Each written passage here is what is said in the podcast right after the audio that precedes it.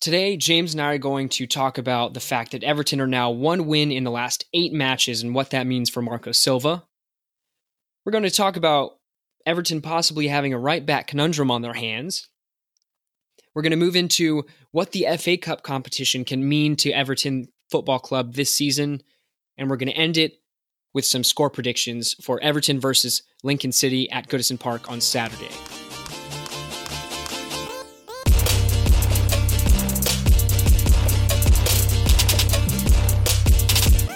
This is Alex, And this is James. and you're listening to the American Toffee Podcast.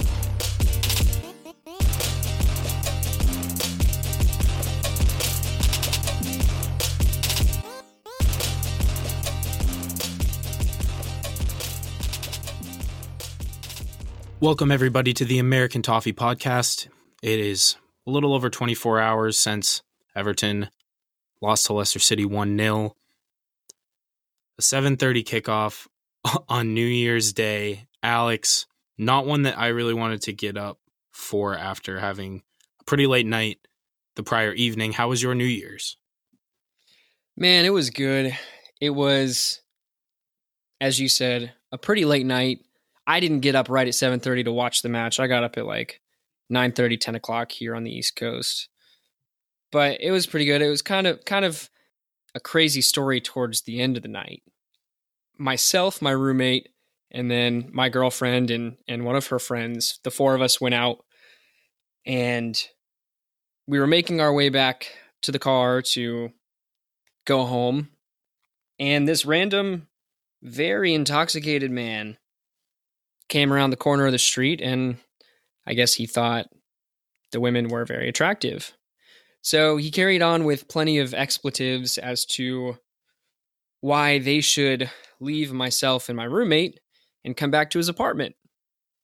Well, in the wake of his expletives in the middle of the street, I simply responded, Watch your mouth. Well, as you can imagine, he didn't like that very much. So he started screaming at me some more. You know, we're all just continuing to walk, whatever. Next thing you know, I get punched in the back of the head. No way. Yeah, I got punched in the back of the head. So I literally turn around because at that point, I'm like, all right, adrenaline's pumping. Like, what's up at this point? The guy's already like 15 feet across the street. Like, literally, it's like he he paused, swung, and then bolted.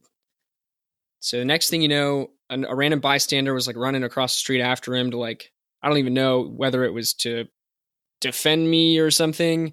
And then a retired cop was taking his dog to go to the bathroom and he was like, Look, I'm a retired cop. Uh, I saw everything that happened. You're okay. And so at that point, I was like, I guess I'll just take the assault and get on with my life. Next thing you know, I get home at about 1:30 a.m. and I got my long-awaited Premier League in the USA scarf from Everton in the USA that I won, I think about two and a half months ago that they were having issues with. So I was really excited. That's a really good way to end the night on a on a high note after a vicious and cruel assault. I think that sounds like a good way to go out. I think he heard that I needed to get up and watch a match and record, and he was tr- he was just a hater. But either way, James, how was your night? I had a pretty good night. I, I went down to Boston and went out to a bar, drank a few too many Red Bull vodkas, which never really a great idea. Okay, Um, hold up, James. I'm not sure if you're aware, but on the Red Bull cans it says verbatim, "Do not mix with alcohol." And what did you do? I mixed them. I mixed them good. I mixed them multiple times. It was kind of a, a break glass in case of emergency because we got to the bar and it was just like a madhouse of people dancing. And, and at that time, me and my friends were relatively sober. And so we all looked at each other and it was like, all right, we got to do something here. Otherwise, this is going to be a real quick night because it was like 1030 by the time we actually ended up going out. So Red Bull vodkas. There was actually the downstairs we found the bar had skee ball, which is great. I love skee ball. It's like one of my favorite arcade games ever. And so I was drinking Red Bull vodka, playing a lot of skee ball, and then when the ball dropped, they had a champagne toast, so so it was all good.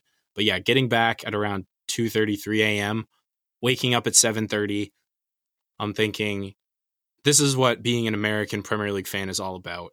This is what being an Evertonian is watching Leicester City, January 1st, 2019. New year, new Everton. Here we go. I see the lineup. We're getting off to a good start. We've got Richarlison. We've got Dominic Calvert Lewin. He's going to kick ass up front. 90 minutes later, where one very horrible Michael Keane kick cost us the entire game 1 0. Leicester, job done, came to get the points, successful mission. Now, yeah, one win and eight. All of the happiness and glitter surrounding the Marco Silva reign at Everton maybe starting to fade a little bit. I don't know, Alex. A lot of fans may be overreacting by calling for his head so early, but what are your thoughts so far? So I think that people calling for his head are definitely ludicrous. Although he was able to sign some very good players, we shipped out a lot of old or not good enough players. And he's been working on a mm-hmm. system. If everyone remembers, we had a very slow start to the season. We had some very unfortunate calls not go our way. So a lot of draws against teams that, you know, ideally we would have been able to grind out wins. We then had a very good streak in which we won, I think, three or four in a row. And then we came into the winter period and it's been pretty horrible. As stated, Marcus Silva is not going to be fired this year, you know, this season at all. And I will go as far as to say he's not going to be fired even next season unless, you know, it's January 2020 and we're sitting in 18th or something because it's very unfair to give him one window to kind of build the squad that he wants. And that, you know, that is what? That's actually only been four months, five months with four months within with a full squad to try and get his, you know, build his system, get players playing the way that he feels they should. You you got to understand that system changes play a big part in how players adapt. Would you agree? Yeah, I agree, especially saying it, it's far too early to be talking about sacking Marco Silva. He needs to be given time. The club have had three managers in four years. It's just no real way to conduct yourself when you're trying to build a project the way that Everton are. You look at a club like Chelsea, who notoriously managers do not last more than two seasons. They're a club with essentially unlimited funds and they have that luxury in a way where they can chop and change. Because no matter what, the squad that they have, they know is good enough to compete. Last season, Sam Allardyce got us eighth. And I think that was probably one of the worst things that could have possibly happened. Because now everyone's going to judge our performance this season on improving upon the eighth place finish. And I think when you're trying to completely, you know, rip all the roots up and start over fresh, there almost needs to be some kind of regression. Like I don't think you can just take the eighth place squad, come in, buy all these new players, and just continue the upward trajectory because we've tried to do that with all the chopping and changing we've done, and it's been a massive failure.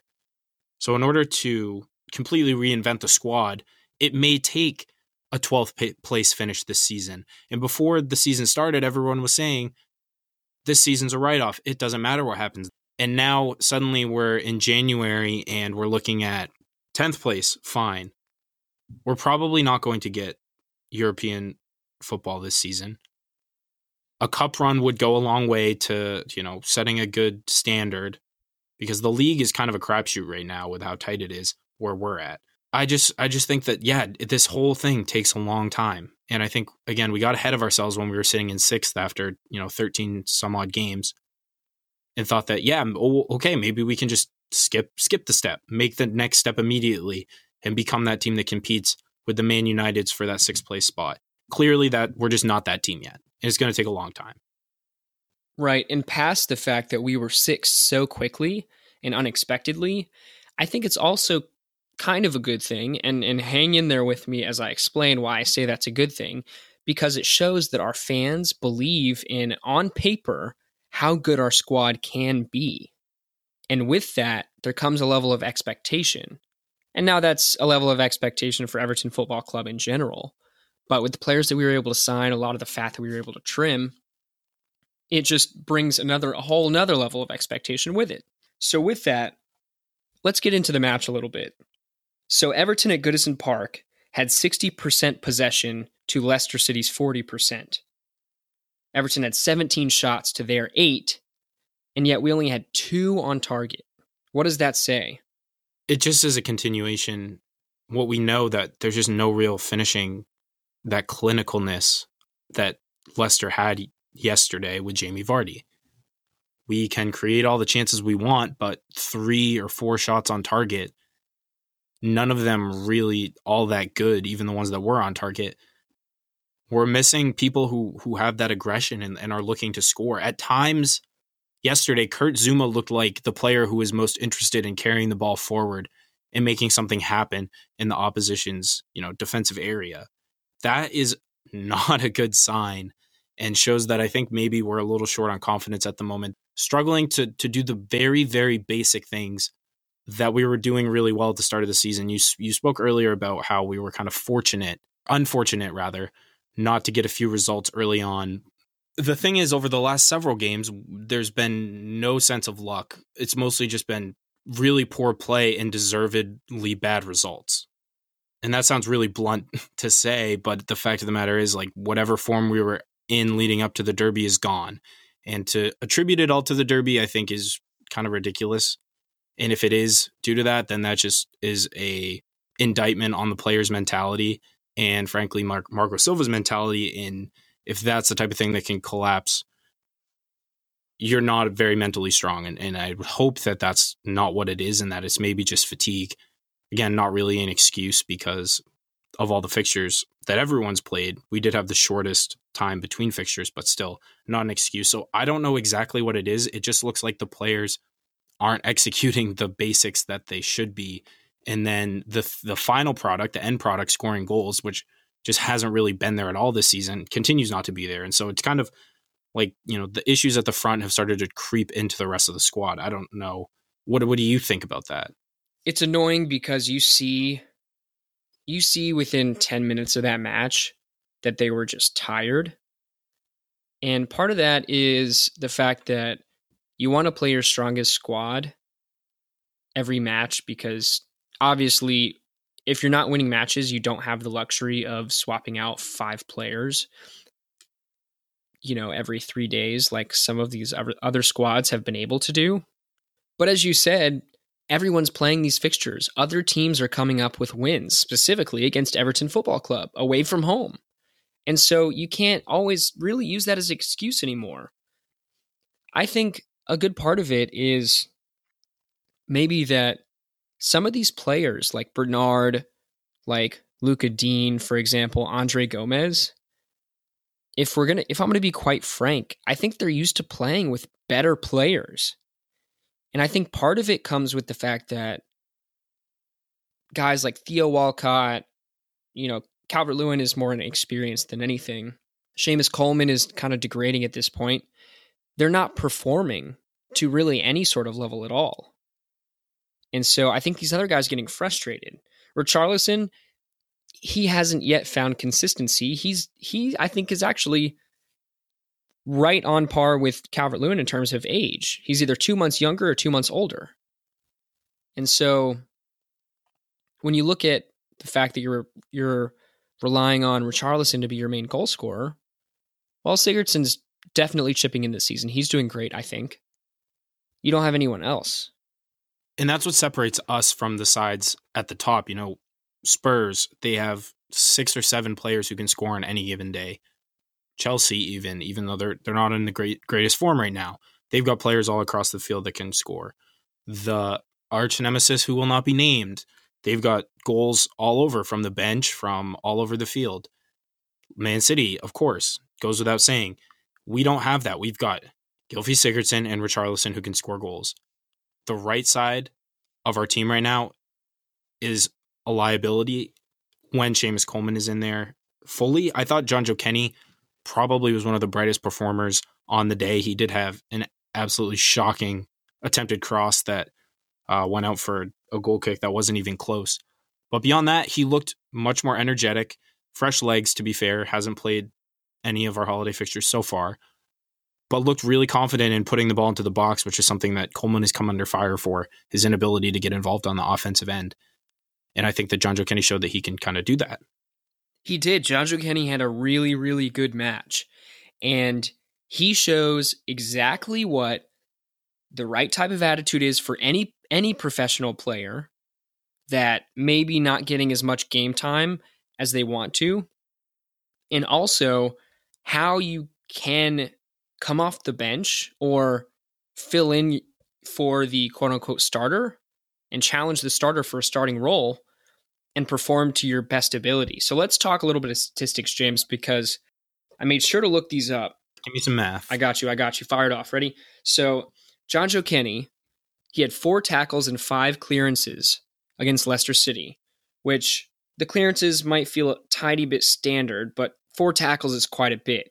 Now, another important and impressive piece is he had two key passes in the match, okay? Now, Seamus Coleman has had no more than two tackles in the last 11 matches he's played in. And he's only had two key passes in two of all of the matches that he's played this season. Okay? Jonjoe Kenny essentially doubled his tackles and matched the most amount of key patches he's key passes he's had all season in his first start back, in which he wasn't even making the squad. That's a really interesting statistic in when players come in, they'll make an immediate impact. For example, Calvert Lewin coming off the bench. When they're given an extended run in the team, their form kind of falls off the map. There's not that ability to consistently perform. You start with a bang, but you have to sustain that quality. And we just haven't at all. Even Andre Gomes, who I'm sure is absolutely exhausted, um, trying to carry, you know, the team through the center of the field basically by himself. So he's, you know, the fatigue comes into play. Gana I thought looked really good against Leicester, all things considered. Uh, sitting in front of the defense versus having versus having the three center backs spread out kind of across the width of the field. But then you know what Leicester did with with was similar to how Brighton played, where they they sat in five, they played five midfielders across, and they just were determined not to let us play through the middle of the field, and we struggled to get down the wings. But that's really where we found our place. And then with the center backs on the ball, they they're just they were giving them all day, and we couldn't really get any of our midfield players involved. And, and Calvert Lewin really had absolutely no service. You can criticize his play perhaps, but then Cenk Tosun comes on and gets I think two shots off in like very little time, and looked relatively convincing. So now you're talking about potentially bringing Cenk Tosun back into the fold. I don't know. What do you think about that? Yeah, I think Cenk Tosun looked really hungry when he came on. Calvert Lewin didn't have his best day, and that's okay because when you're talking about coming off the bench being an impact sub and then starting matches and being consistent in you know the two players mentioned Calvert Lewin and Lookman right they're both 21 years old I believe and so that's just part of learning essentially how to be a professional especially at a club like Everton in which there are high expectations so I think that it warrants a little bit more patience with guys like Lookman, Calvert Lewin, Jonjoe Kenny, Tom Davies, for example, hasn't been seeing much of the pitch since Andre Gomes has gotten fit and been starting. At the end of the day, it comes down to one fact teams have figured us out. Play four at the back, sit five across the midfield, and Everton will not score. That's that. Marco Silva is going to need a plan B, or he's going to need to get to the point where there's a way in which our current tactics, confidence of players, quality can shine through and we can break teams down because that's been our issue for years and years now and it hasn't changed. And that comes back to kind of like giving him more time where the those types of the way that we played for so long isn't going to change overnight and I think that's why he deserves the benefit of the doubt. We had a really good run of form to start the season and now we're on a really bad run of form. The question is, can he turn it around and get us playing well again? And I think he can. We just need to give him time and get through the winter. Let's move past this very annoying start to 2019, James. And let's look at the fact that we have Lincoln City in the FA Cup in three days on Saturday. How are you feeling for that match? It's a really, really good opportunity to get some confidence back. The question is, how much does he change up the squad? Because it is a lower division opponent that we should be absolutely crushing. We've had a lot of games in very little time. And so it becomes rest versus having you need to win this game. Because if we lose this game, however unlikely it may look at this point, then you're in a really, really bad position if you're Marco Silva. You are. Seamus Coleman came out and said, and he said it a couple times before, but he wants nothing more than to win an FA Cup at Everton before he hangs up his boots, right? He is a blue through and through. I don't think he ever plans to go anywhere except for Everton. He wants to retire here. And so I really hope, I think, as all other fans do, that we can make it through the competition. Now, in terms of changes, I'm going to be honest, I think we can see maybe about half of a new starting 11. I think we can see four or five, I mean, excuse me, I think we can see five or six fresh players come in on the weekend.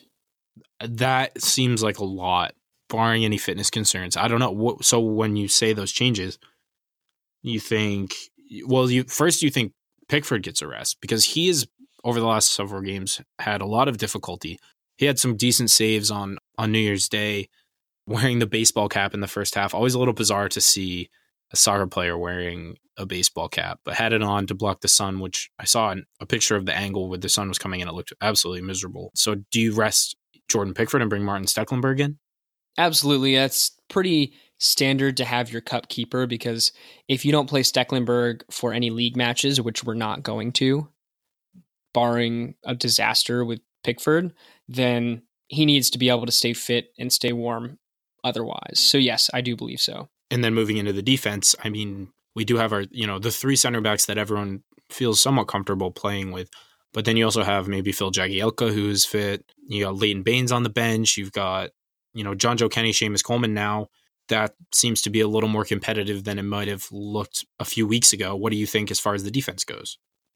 So on the defense, I think that Leighton Baines is going to come in. He hasn't gotten a match since Lucas Digne essentially was able to bide his time in training, get re- get ready and fit for the system, and then started his first match. So I, I firmly believe the Leighton Baines will be in the lineup. I also think one of Mina or Jagielka will start, and so that's that's three changes right there. I, I believe that Kenny is going to stay right back for this match, and deserve, deservedly so. If he if he can be fit in you know four days time, which he should be able to, then I think he'll start again. I agree with Jonjoe Kenny starting. Um, Baines, I think Digne probably needs a rest. If anyone's you know been consistent with their form, it's been Lucas Digne. It's probably time to give Baines a game. Center backs could be a toss up. My concern is that you start to change your. You know, we haven't really developed that mainstay center back partnership. Michael Keane and Kurt Zouma, I believe, are the partnership that would play the most games, but they're never, you know, we went five at the back, three center backs. We've chopped and changed that quite a bit. And though we haven't looked really defensively frail, we are conceding goals that are unnecessary. And it was a shocking touch from Michael Keane that led to that. So so I would I think Michael Keane could probably use a break.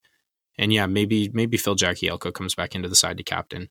Um, the midfield and then kind of getting into the attacking players you, so you've already had three changes, so now you've got a few more to make. You think Tom Davies gets a look?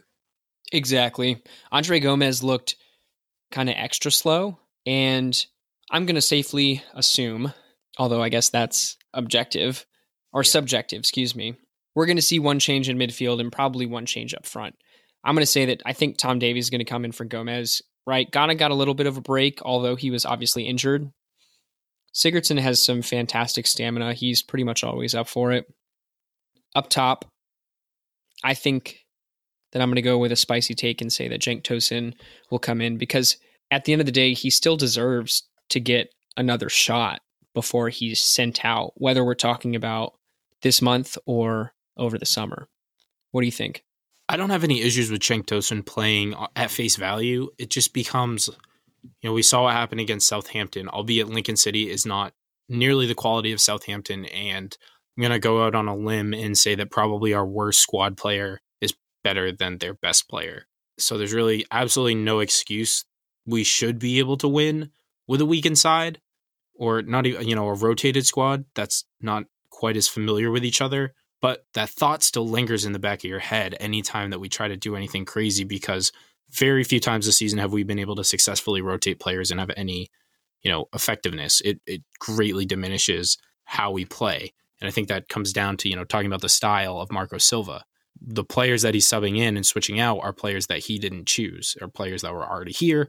And that means that they might not be well suited to what we want to do. Again, comes against Lincoln City. I think you can have some leeway with your lineup, and I, I think probably Adam Lookman, if fit, should start. Wouldn't hate if Tosun started and then Bernard on the on the left, but it just it just makes you a little nervous knowing how it can horribly backfire on us. And we could be looking, you know, 60 minutes into the game on Saturday and we haven't scored, and all of a sudden we're making panic substitutions again. That very well could be a thing.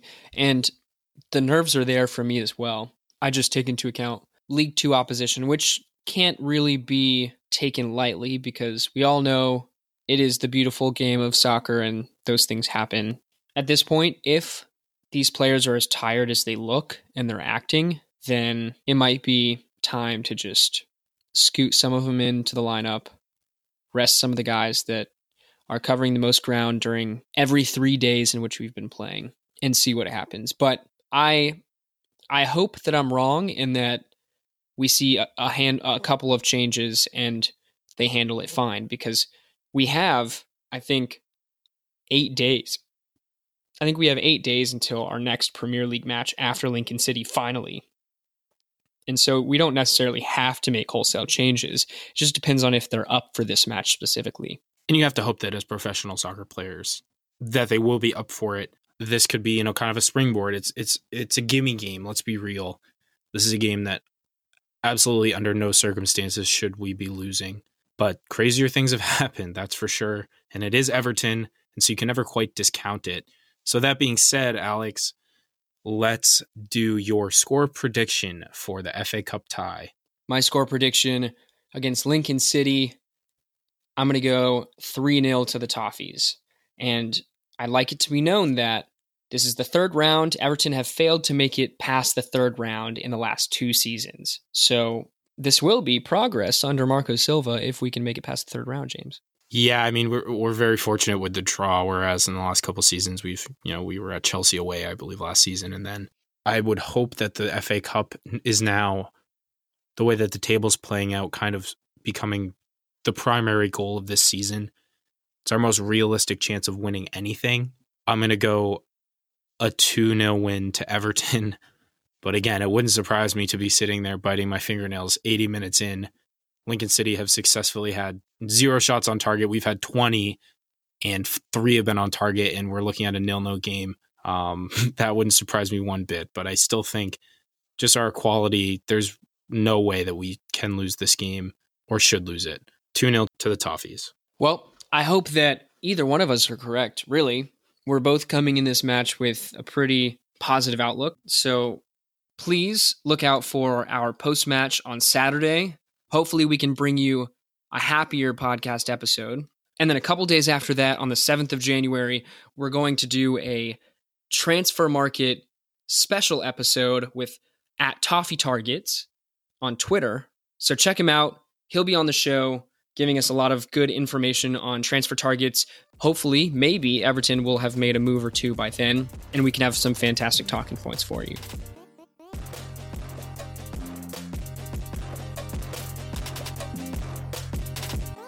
Thanks for tuning in to the American Toffee Podcast. Be sure to follow us on Twitter at USA Toffee Pod to stay up to date on the latest episode releases and Everton news. And we'll see you guys next time.